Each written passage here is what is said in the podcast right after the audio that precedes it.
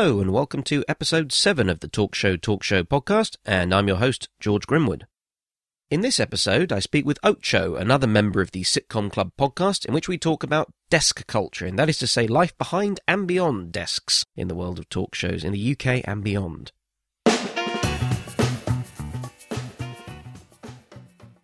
So, we're in a situation here where you are a British person in America, but you're still more inclined to the more British chat shows than the American talk shows. Is that right? Insofar as I'm inclined to chat shows at all, this is part of why I'm here. I'm almost here as a naysayer because I'm not particularly interested in chat shows, talk shows, or any of that stuff. So, but I have been doing some research into British chat shows. Mm-hmm. The five night a week late night show, as far as I'm aware, and correct me if I'm wrong, there's only ever been one British television example, certainly on what we used to call terrestrial. There's only been one example of somebody doing a five night a week behind a desk chat show, and that was Jack Docherty in 1997. Did he make it into 1998? It was relatively fleeting. I, I've only seen the only time I've seen Jack Docherty since he went off air following the chat show on Channel 5 was in the bar of Soho Theatre, which wasn't really the same, admittedly. I'm actually 100% certain that somewhere on a videotape I have the first episode recorded from the opening night of Channel 5. And it was sold as a big thing because people were aware of that format. It was something that was talked about a lot, but this was the first time it was being tried. I guess part of it was being on Channel 5 meant it wasn't quite such a valuable piece of television real estate as a channel, which allowed them to do that, give over five nights a week but at the same time meant they couldn't really get the high profile guests they needed week in, week out. And do you recall any of the guests sort of highlighted in the Jack Docherty show? I just remember the Spice Girls were the first ones on. Yeah. Because there weren't even any scandals, were there? I don't think there was, ne- a time when somebody said something completely outrageous and the following day it was Jack Docherty chat show. Shocker. Well, you know what? It turns out that it not only reached 1998, I've just discovered it reached 1999. It ran from specifically 30th of March 1997 right through to the 23rd of June 1999. Oh. And in fact, he won the award for Best Newcomer at the 1997 British Comedy Awards. Despite the fact that he'd been around for a long period of time with the Absolutely Troupe, but even so. Is Steve Allen's Tonight Show the first time they do that five nights a week? And what year is that? Well, if the Steve Allen Show is the one that preceded the Tonight Show, this would have been 1956 on NBC. So mere 41 years for the idea to be tried. And a couple of shows ago, you had Mooncat on, Hmm. and he was talking about attempts to show American chat shows in the UK. There was talk of BBC One going four nights a week with Parkinson in the late 70s. Ah, yes, I was going to check because I, I was thinking, well, on his return, that might have been a bit exhausting. But yes, the late 70s, that makes sense. So, what's the story behind this? Why why did this not happen? I think it was Bill Cotton who was pushing for it as controller of BBC One at the time. And it was in Bill Cotton who I think brought Parkinson in in 1971 72. And his push at, initially was for Parkinson to be. Well, at one point there was this idea of it being slightly Ed Sullivan ish, a bit more like Parkinson linking acts. But then when it was getting settled on a chat show, the idea was behind a desk which had been the way it had been done on British television before. We'll get to the predecessors of Parkinson in a bit. It was Parkinson who said, no, the desk kills conversation. There's got to be nothing between the host and the guests. Hmm, that's interesting. I did not know Parkinson actually personally said no desk. That was his point of view. I think his producer may have gone along with it. I'm not saying he was the originator, but it was definitely Bill Cotton on one side and Parkinson on the other as to whether he should have a desk or not. He turned that idea down. Fast forward to 1978. Cotton's now thinking British version of the Tonight Show. Parkinson is now the chat show king, so that's fine. He's proven. And it would have replaced Tonight, as coincidentally called. I think it was the sort of the grandson of the Cliff Michelmore show because it was a news program, but it was now later on at night. It wasn't mid evening like the original BBC One Tonight. And that was where it became a controversial idea. Moving news for light entertainment. So, from what I can gather, it would seem that the late 70s appears to be the golden age for the development of the chat show slash talk show in that you've got the American influence coming into the British side of things, and with Bill Cotton urging on a potential American style chat show in the UK. Is that right? Yeah, this becomes a news story in itself.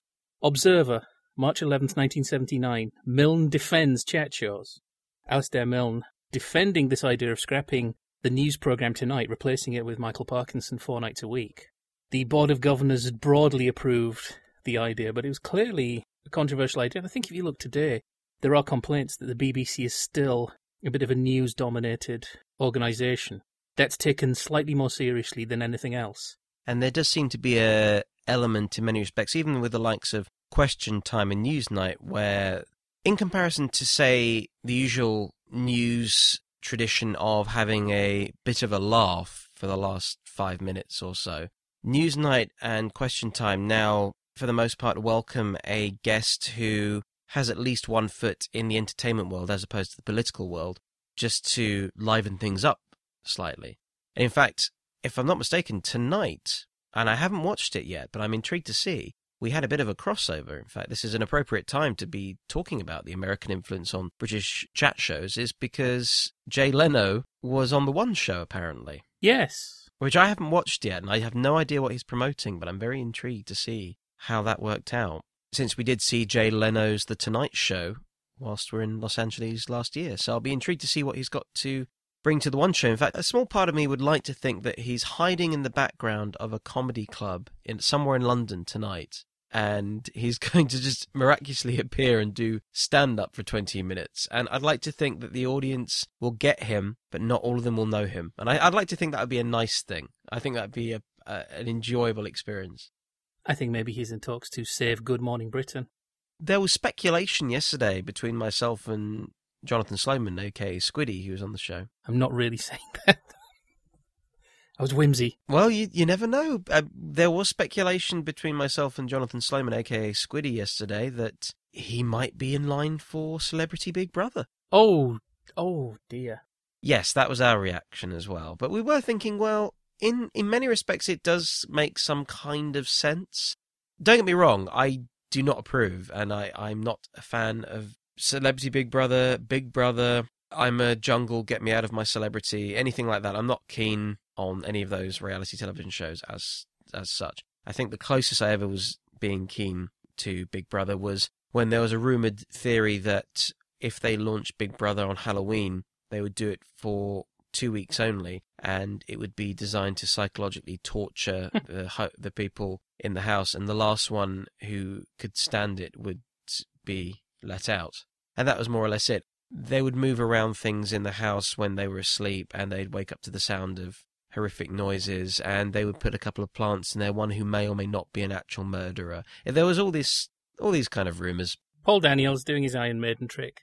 What you mean, just sitting there and talking about the Conservatives in the eighties for for an hour? Which, to be fair, he uh, that could be interesting. I suppose it could be. I suppose that I'd rather see that over George Galloway in in tights meowing like a cat. But unfortunately, that's the tragedy of reality television that anything actually is possible. Back in the day when Father Ted had the Simps, the early Simpsons mentality of within this reality, certain things are possible, certain things aren't, but ultimately it's fair game. And then reality television came into play, and suddenly anything was possible in relation to, oh, that celebrity's doing that stupid thing for money. Oh, that celebrity's doing that stupid thing for no money. oh, that normal person is doing nothing for nothing. Oh, that person who may be slightly unhinged is on television and shouting their racist, misogynistic opinions to the public who are lapping it up at a rapid rate and potentially voting them, so encouraging them so that they may receive a large sum of money and release a single that will probably bomb and then they'll probably die. But that's the tragedy of reality television. But nevertheless, going slightly off topic. So when Mooncat was talking about the Tonight Show being shown in the UK, mm-hmm. I can't remember. Did he mention Parkinson's reaction to it? We are yet to discuss the, the world of Michael Parkinson as such. So I think you need to read some Woofits annuals first. But well, yes. Oh, that was the other thing as well. We did ponder over the fact that Michael Parkinson's involvement with Desert Island Discs was apparently an answer for the quiz show Pointless, which may or may not be a good thing. I haven't seen the series. Uh, Mooncat passed on some of his research on that point to me. And uh, in The Guardian in 1981, why Parky doesn't rate Johnny Carson. And he's he said that he thought it was a stupid idea buying Carson and that people were not going to get the references. And he said, one day someone will get what I was denied by the BBC a show five nights a week. Crikey.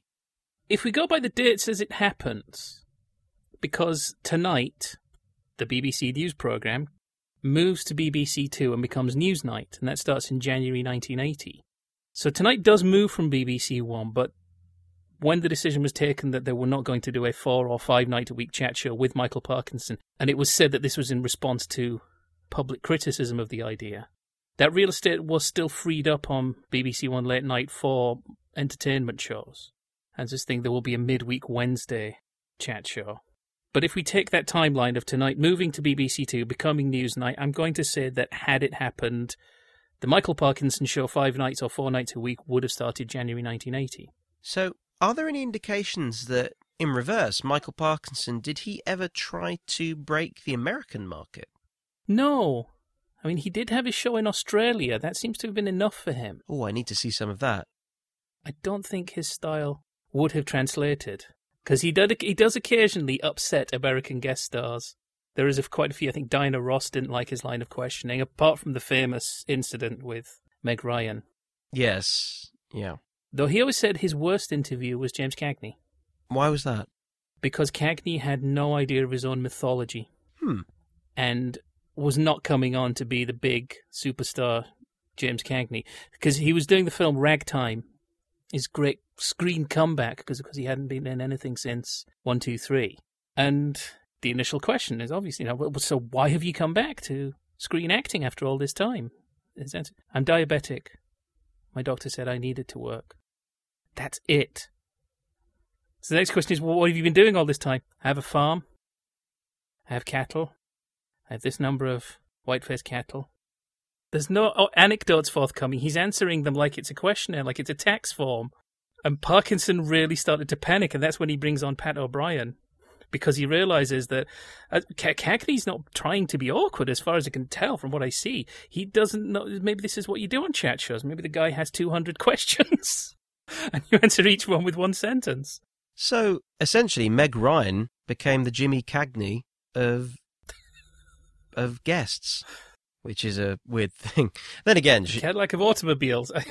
well, then again, she couldn't physically speak. So going back, I said before Parkinson, the desk was still the way it was being done in the UK. Mm. I'm basing that on two shows I've seen, two chat shows I've seen from the 1960s, because the BBC's chat show king before Parkinson was Simon Dee.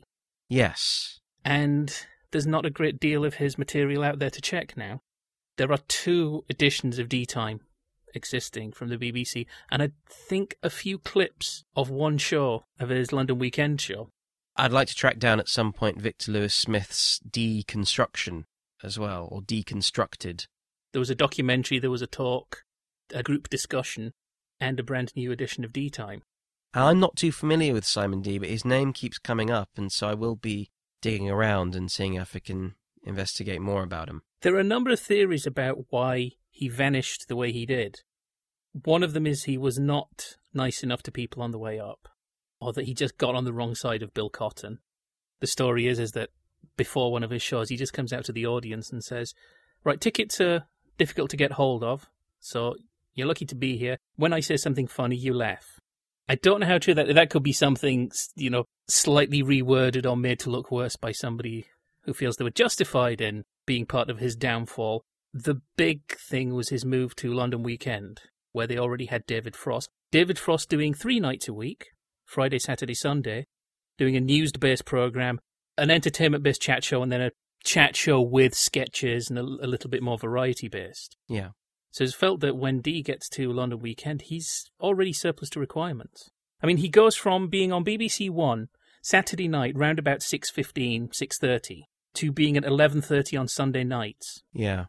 In terms of slots and format as well, because I suppose the symbolism of the desk, the desk culture as well, in regards to Parkinson and his opinion on Carson, which I'm I'm certainly intrigued about because in regards to that comment, you said that, that he'd been deprived of that opportunity. It does seem a little bit like there's sour grapes involved when it comes to his criticism of Carson. But it does make me wonder as well if does that mean that he doesn't agree with the way that the Carson way, or is it that? Well, if you remember, I can't remember if there was a particular host reserved for Parkinson's eye, but I remember in the 90s when he did his comeback, the, the thing was, I am a proper journalist, and there are too many chat shows that are just being presented by celebrities and comedians. Now, was he referring to the British market at that point or generally? I'm not sure. I think possibly he was referring to the British market, and uh, maybe he was aiming at people like Clive Anderson. Or Chris Evans. That too, yes. Yeah. Parkinson prided himself on the journalistic quality of his chat show. And as entertaining it was, occasionally he did do things that I don't think would have been done in American Chat Show. There's the one where he gets very close to getting Richard Burton to say that he's alcoholic. He asks him a question about his drinking, and Burton answers the question, and the follow up question doesn't come, so he keeps talking, and he keeps talking, and he gets very close to saying that it's a genuine problem. Very much in the same way that he had a conversation with Woody Allen about his situations not too soon after it had all been out in the press. Ah, now, a little correction or addition to the first edition of the podcast. When Mooncat was telling you about times that The Tonight Show was shown on British television, mm-hmm. Jay Leno's Tonight Show was shown, I think, once on BBC Two when BBC Two started showing Larry Sanders. It was felt they needed to explain. Again, this is the difference in culture. It was felt they needed to explain what the American chat show style was. I think they showed a Tonight Show with Jay Leno and Late Night with Conan O'Brien. I think they showed his first show. Oh wow! Was this just for, just on the? So this was on BBC when they first aired Larry Sanders. Yeah, sometime in the mid to late nineties. Wow! And this was just one night, kind of as a way of introducing. I'm not sure if it was one night or week by week that there would have been a Tonight Show before episode one and a late night before episode two. That's very interesting. I hadn't I hadn't realised at the time that I'd need to know this years later. Well, no, but that's that's interesting that they had to put that into a context because I mean I watch Larry Sanders now, and as I'm learning more and more about that era and and and what was going on behind the scenes, it's interesting to suddenly get far more of the references in Larry Sanders than I did previously. Even just references to Bill Carter's book, The Late Shift, or rivalries or certain gimmicks that were used to keep the ratings up or incidents that completely mirror real life events of other talk shows. Suddenly they're all making sense, which I'm thoroughly enjoying that. And I like the fact that when I went to see The Tonight Show with Jay Leno, you had him high fiving the audience very much in the same way yes. that Larry Sanders desperately tries to get his ratings back up by running through the crowd in the last series of The Larry Sanders Show.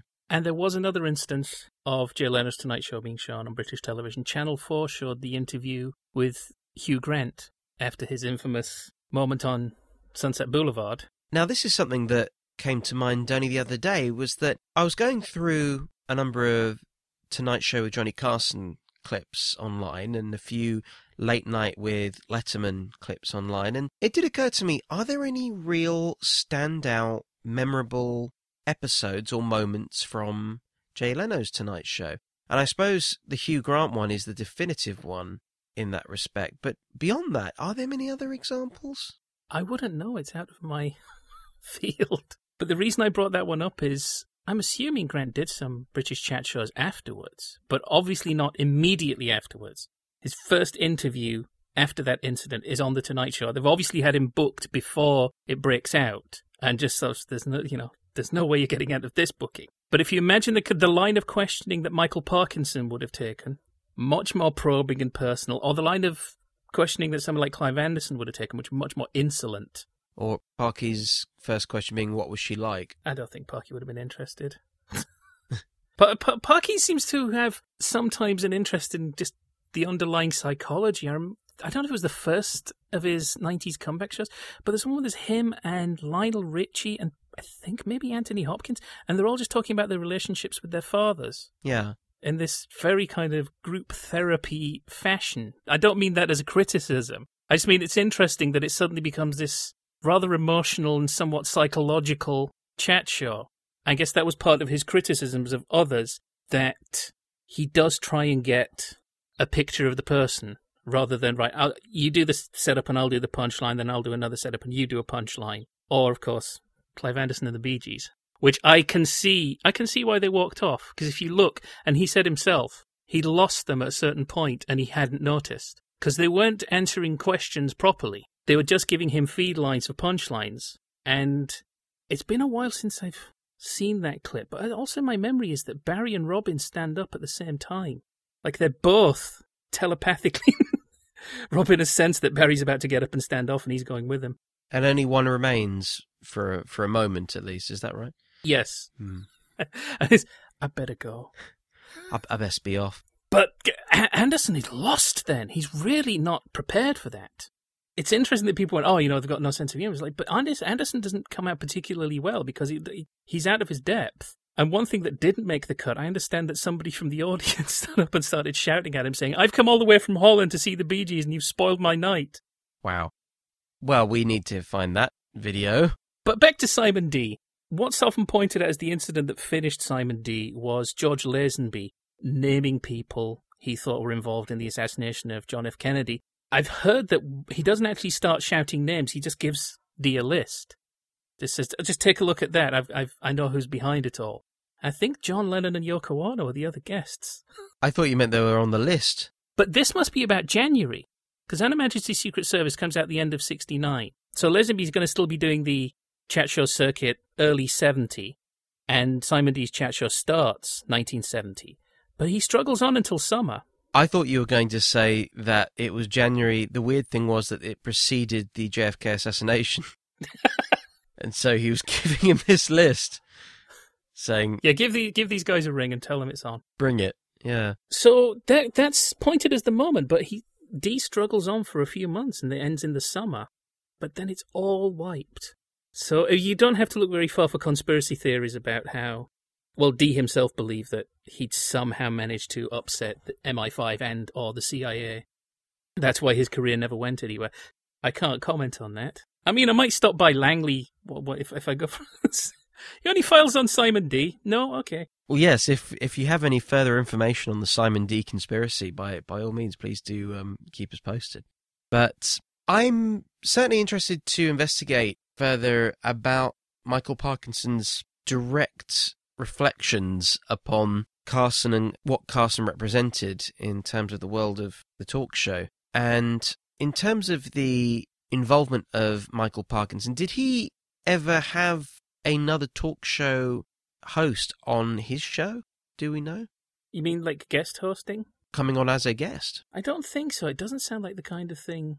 The, the view I have, and I'm sure if I looked at a complete guest list, is the idea that it's just like one legend after another, either a legend of Hollywood or a legend of British comedy. Hmm. The idea that it was Orson Welles one week and the Goons the next is probably not entirely correct. But I'm not even sure about him having stand ups because, of course, yeah, I mean, Jay Leno was on Des O'Connor tonight. Des O'Connor tonight, another example of a British chat show that's in that sofa, nothing between host and guest, just a table between them for putting their water on. Wow. So Jay Leno was on Des O'Connor tonight. I think they're pretty good friends, actually. Crikey. But in terms of Parkinson having a stand up come on and just do their routine, I'm actually trying to think of a British chat show where anybody does their routine in that style where the host just kind of throws to them and they stand before a curtain and just address the audience and then maybe come to the host afterwards. My, in my mind, like Des O'Connor, who would have had more comedians on, the routine would have been done sitting down with Des in view at all times, not least when Stan Boardman decided to tell his joke. The Fockers. Mm-hmm. Well, I guess this also ties in with another aspect of talk show culture that we'll be covering along the lines in terms of signature guests. And with Parkinson, one comedian that comes to mind is Billy Connolly. Yes. Now, I know that Billy Connolly certainly performed songs on Parkinson. I guess that was sitting there with him, though, as opposed to. Yeah, a question might come up that sets up part of a routine. But just that idea of, ladies and gentlemen, this person, The only chat show that comes to mind where something like that would have been done and it wasn't really entirely a chat show was Bob Monkhouse's BBC Two program, Hmm. where he would allow stand ups to do their routine to the audience and then have a talk afterwards. And if I could get a complete guest list of that show, if I could get a complete recordings of episodes, that would be that really would be something worth one of the cable, well, even even BBC Two actually. Tommy Cooper and Sandra Bernhard have been interviewed by the same person on the same show, not necessarily the same edition of the same show, but that's that's something to think about. Certainly. Another reason I bring up this stand-up comedian doing the routine from the desk, another show I watched. I'm quite impressed with this that I found this part of my research. I found a show and I had I was telling Mooncat that I was going to be doing this and I was doing some research and he could not guess the show. He had I'm not sure if even he'd even heard of it. British chat show done from a desk. I won't put you through the guessing game. The Eamonn Andrews show. Ooh. Okay. The edition I watched was from 1966. I think it did go into 1970. It was originally on ABC and it was being brought from Teddington. So it was being done in London despite the fact that the company doing it held the franchise for the North and the Midlands. The edition I watched was a one off special from Manchester, but that was because it was the 10th anniversary of ITV in the North. And he comes out, it's done in a fairly American style he comes out and he tells a couple of jokes. It's not really a monologue. And the monologue is just there to break the ice. I mean, Wogan did the same thing. He would be quite droll and say amusing things, but he would not come on and say, Oh, have you seen this in the papers? I gotta tell you, and go off into routine. The, the jokes are just there just to ease everybody into the show. Andrews goes to his desk. His first guest is Harry H. Corbett, and Corbett comes on and sits sits at the desk next to him they're both sitting behind the same thing. They're not. Andrews is having to turn to face him. That's unusual. It's a weird little two microphone desk, and yet they do also have the traditional sofa. So when Corbett's finished, he stays at the desk. Billie Whitelaw comes on and sits at the sofa, and they have a chat with her. And then one of his last guests later in the evening. There's about five. There's five different guests on this show. I mean, there's two musical guests. Harry H. Corbett, Billie Whitelaw, Sir John Barbirolli, conductor of the Hallé Orchestra, and a, a, comedian called Peter Maloney. Now, Maloney takes up the desk position when he does his bit, but is it, Andrews asks him one question, and it goes off into a prepared routine, which is delivered to the audience but from the desk, and then one more question, and that goes off into a routine. It's they're not really amusing answers. It's almost like Eamonn Andrews has become the straight man, the Welmer boy. And was this the format that stuck right through the entire show? I'm not seeing any of the colour episodes because it did go to Thames, but the, the problem there is, and this is going to get extremely painful to explain. I have no doubt that some of your listeners are American. How much do you want me to explain the ITV franchise system? Please do. In agonizing detail? Yes, well, put it this way I've, I've got a bad back and I can't be as agonizing as my back right now. For those of you too American or too young or not paying in not paying attention at the time, even though it happened at a time when you could have noticed it happening. Independent television, commercial television, started in Britain in 1955, was split up into a number of geographic regional franchises. The number has changed. 14 is a good number to hold on, 14 to 16. So different companies are serving different patches, and occasionally different companies are serving different patches at different times of the week up until the late 60s, the North and the Midlands, which were both very populous areas, had one franchise serving them Monday to Friday and another franchise serving them Saturday and Sunday.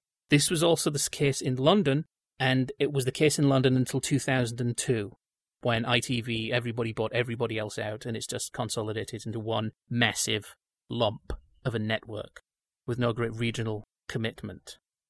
The relevance to this, when Eamonn Andrews was doing his show up until 1968 for a company called ABC Television who had weekend franchises in the North and Midlands, he's able to go out. I think he was going out late, about half past 10 on a Sunday night. So he's doing a late night show. In 1968, the weekend franchises in the North and Midlands are wound up.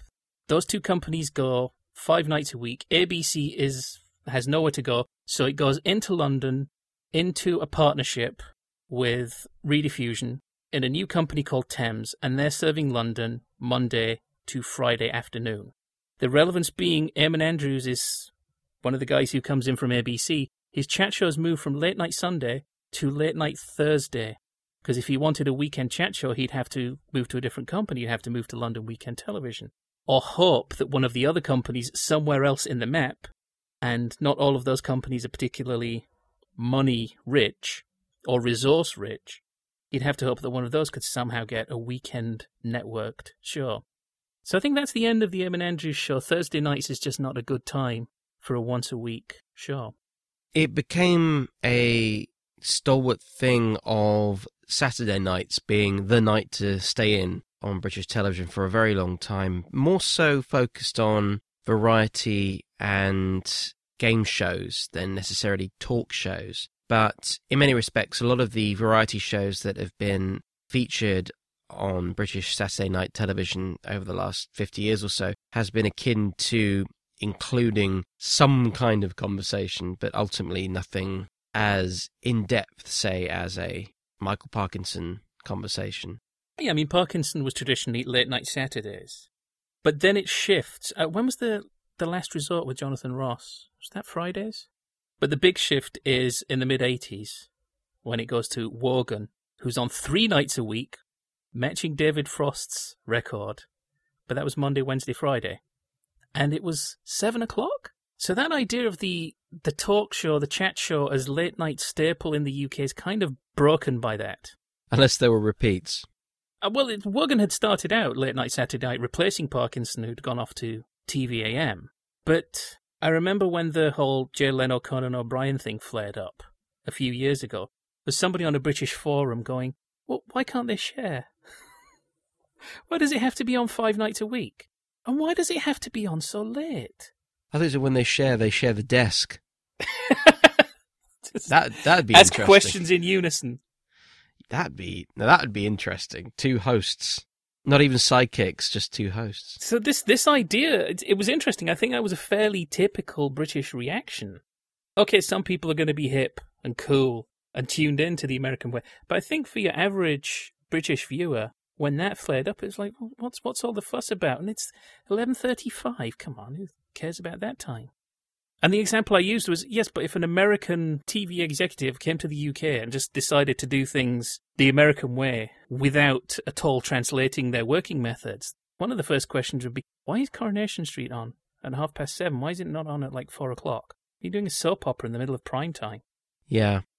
And I think that more or less sums up the dynamic differences between the UK and the US television market. And that's not to say that there isn't room for the slots to be developed or redeveloped so that the talk show format would work in a later slot on. I mean, there were attempts, constant attempts. I've, I've already mentioned The Last Resort with Jonathan Ross. But even then, he moved at one point. I think he was doing three nights a week, around about half past six on Channel 4. And Danny Baker, after all, back to late night Saturday. The thing about Last Resort and After All which was being aimed at a younger, hipper audience. The thing I remember people saying is, well, it's just Letterman, isn't it? It's just doing Letterman in the UK. Even down to there is a DC comic book called Books of Magic by Neil Gaiman, and somebody mentions Jonathan Ross, and the immediate reply, I think it's as much to clue in the American readership as, oh, yes, that guy who does Letterman in Britain. Interesting. It was the constant thing that was being said, and then people say, why don't they just show Letterman? I think we've had our answer to that. Yes. It's been moved from station to station.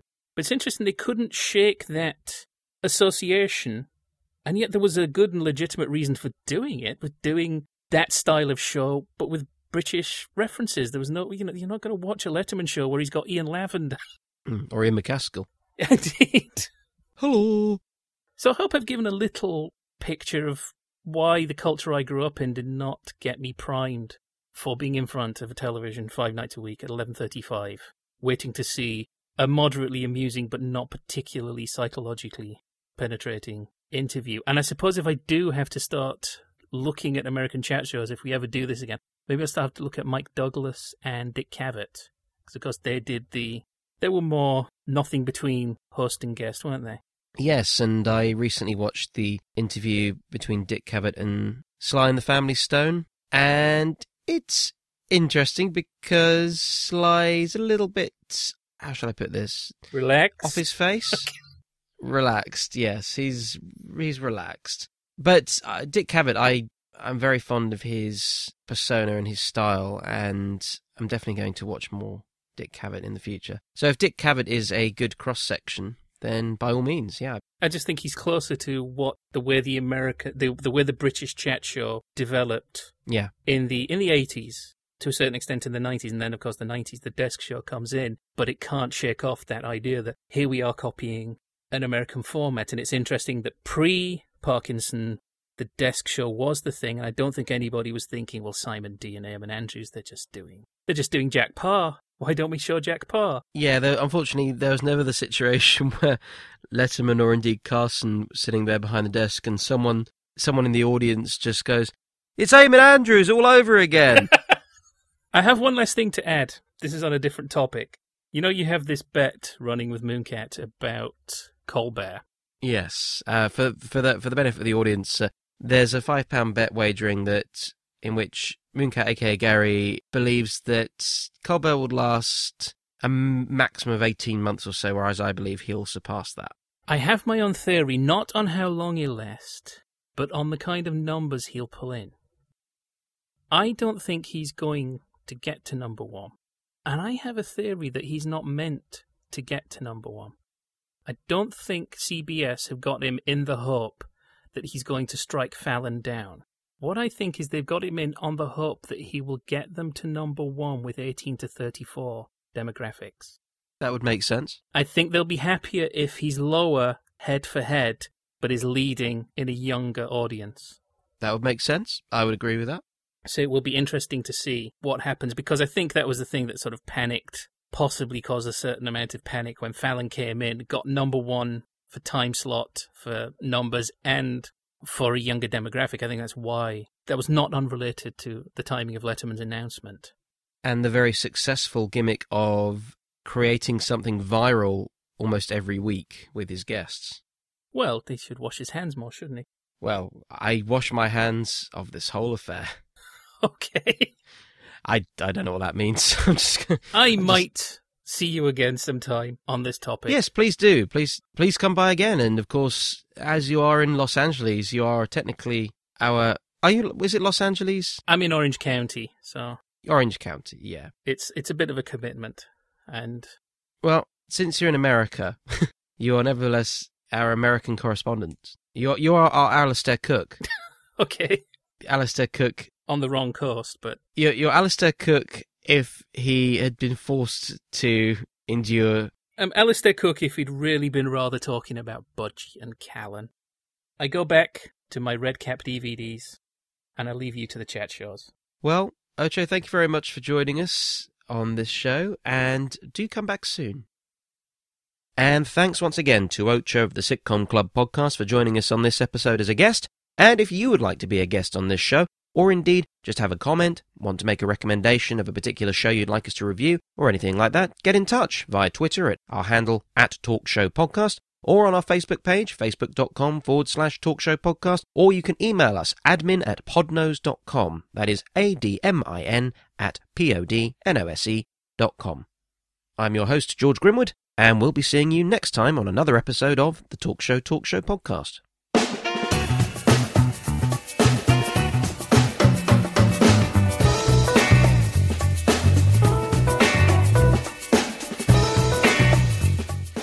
Talk Show Talk Show podcast is part of the Podnose Network.